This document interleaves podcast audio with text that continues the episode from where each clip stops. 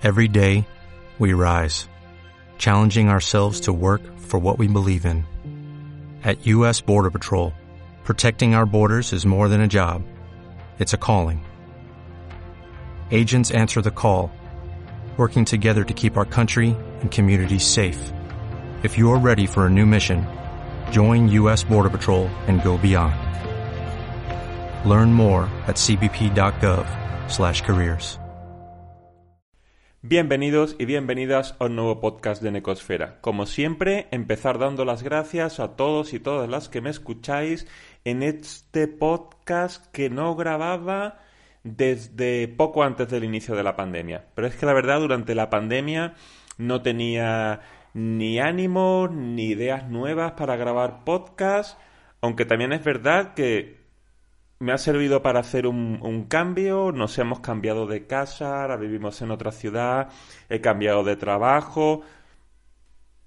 Cambios grandes, lo ve uno de todas las, cosas de otra manera. Os, os, recomiendo que siempre que tengáis como un estancamiento en vuestra vida, cambiéis algo. Y de verdad que lo ves todo de una forma diferente.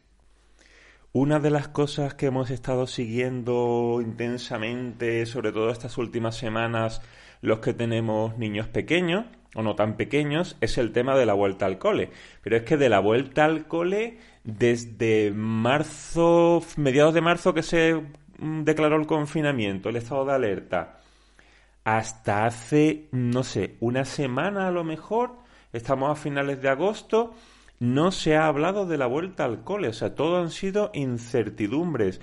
No sabíamos si se iba a poder llevar a los niños al colegio. Eh, estamos con los dedos cruzados de que de verdad se puedan llevar a los niños al cole, a la guardería y que no los vayan a volver a cerrar en una semana. Eh, que ahora hay un protocolo COVID para los colegios, que no se puede entrar con el carrito y tal. Pero es que es un tema secundario, la vuelta al cole.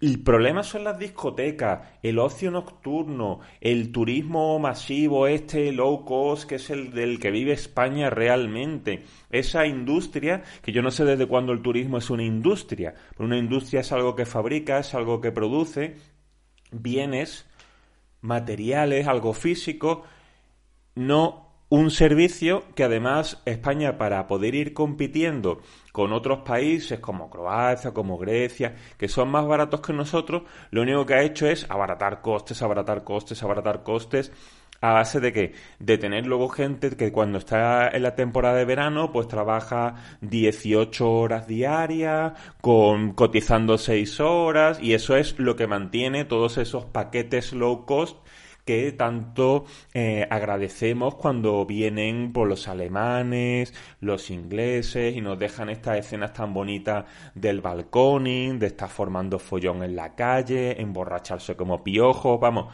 todo lo que no se les ocurre hacer en su país, pues vienen aquí y nosotros se lo proporcionamos y eso es una industria.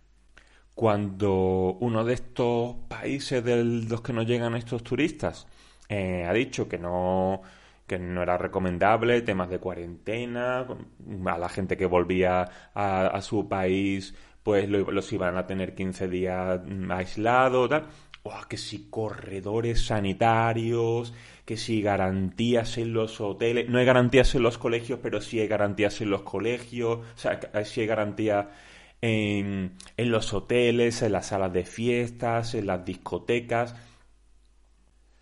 España se ha dejado llevar completamente y se ha ido cargando eh, sectores uno a uno, se cargó la pesca, justo antes de la pandemia. Estaba la gente del campo totalmente desesperada porque ya no había el campo no tenía viabilidad, lo que nos ha dado de comer durante la pandemia básicamente, porque como no se podían importar alimentos, Imaginaros si la pandemia hubiera, se hubiera declarado, no sé, mm, seis meses más tarde y ya hubiéramos conseguido, pues eso, también cargarnos el sector agrícola, el sector ganadero, eso es un machaque constante, ya nadie quiere granjas porque son muy contaminantes y es muy caro producirlo todo, cuando al fin y al cabo te lo puedes traer de fuera mucho más barato, que es lo que interesa.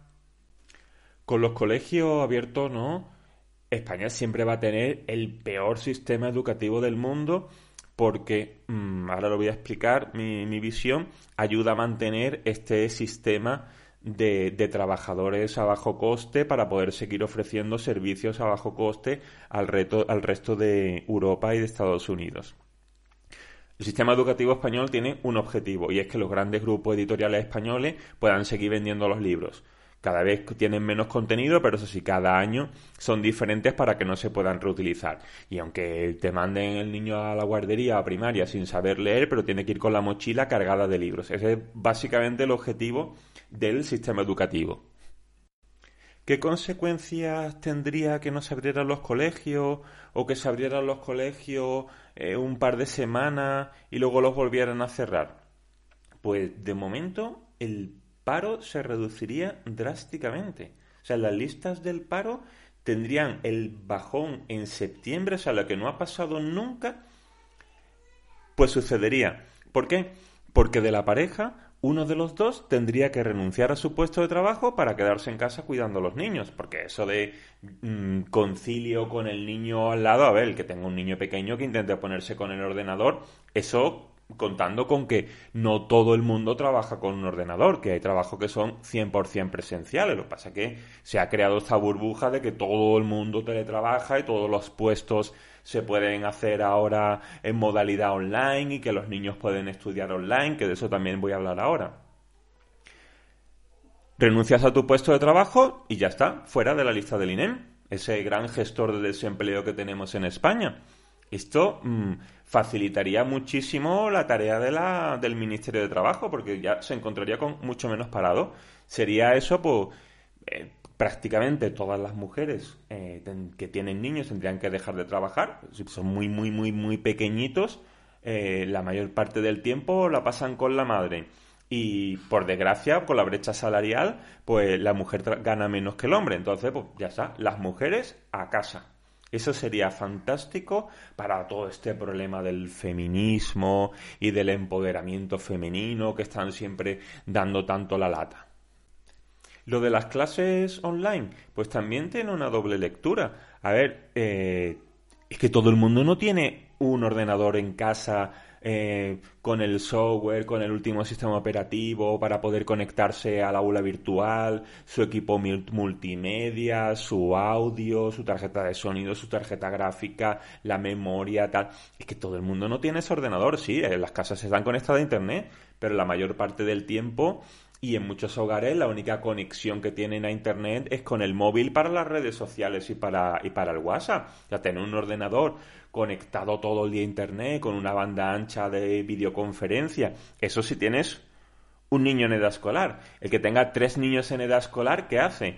Monta un telecentro, ¿no? Tres ordenadores, cada uno con su ADSL o le pone una fibra óptica eh, bastante potente teniendo en cuenta que la casa, pues según las dimensiones de la casa, de la estructura de la casa, a lo mejor te hace falta un repetidor para wifi, o a lo mejor tienes que poner dos líneas, todo esto, ¿qué es lo que va a suponer?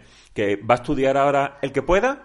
¿O es como si tuviéramos a todos los niños en un colegio privado? Porque al final le tienes que proporcionar una serie de multimedia para que pueda seguir las clases.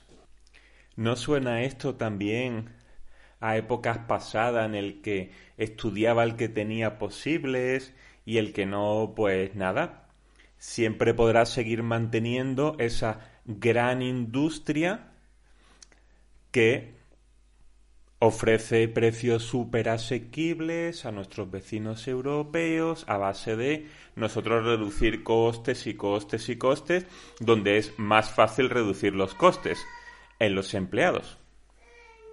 Cómo huele a naftalina, ¿verdad? Es como si estuviéramos preparándonos para vivir un episodio de Cuéntame cómo pasó. Las mujeres en la casa, cuidando de los niños, 100% económicamente dependientes de los maridos, la gente sin cualificar manteniendo eh, servicios, industria que se ahorran un montón de costes. Luego nos quejaremos de que no hay tejido empresarial. Es que hasta hace poco emprender en España era coger el dinero del desempleo y montar un bar. Ahora hay que mantener a cualquier precio los locales nocturnos abiertos con las escenitas que hemos estado viendo por las redes sociales. Escenitas que hemos visto porque mm, hemos tenido suerte, porque en muchos locales han estado diciéndole a la gente no compartan las imágenes, que se han repartido hasta pegatinitas para poner en la cámara del móvil para que en el momento ese de, de máximo éxtasis, de borrachera, no se te ocurriera grabarlo o hacer el directito de Instagram o compartirlo tus stories y todas esas gracias que si bono turístico, que si ayudas a la hostelería, que sí, que por supuesto mm, todos los sectores necesitan apoyo. Pero esta misma mañana leía que si no hay empresas, ni hay sector público que valga, ni hay ayudas, ni hay nada. Y el tema de las empresas, pues mm, sigue siendo lo mismo de siempre. Y ya el tema del I D, o sea, ¿en qué hemos participado nosotros? A ver la factura que nos va a venir ahora cuando compremos la vacuna del COVID que sí, que ya la hemos probado, se va a empezar a probar, que ya hemos comprado 30 millones de unidades, en fin, Todas esas cosas de las que siempre nos quejamos, pero nuestra preocupación sigue siendo la que es. Bueno, pues hasta aquí mi podcast de hoy. Esta era la reflexión que quería hacer porque es más importante las discotecas que los colegios. Y bueno, como siempre, prometo no tardar tanto en grabar otro podcast. Un saludo. Temple University is ranked among the top 50 public universities in the U.S. Through hands-on learning opportunities and world-class faculty, Temple students are prepared to soar in their careers. Schedule a campus tour today at admissions.temple.edu/visit.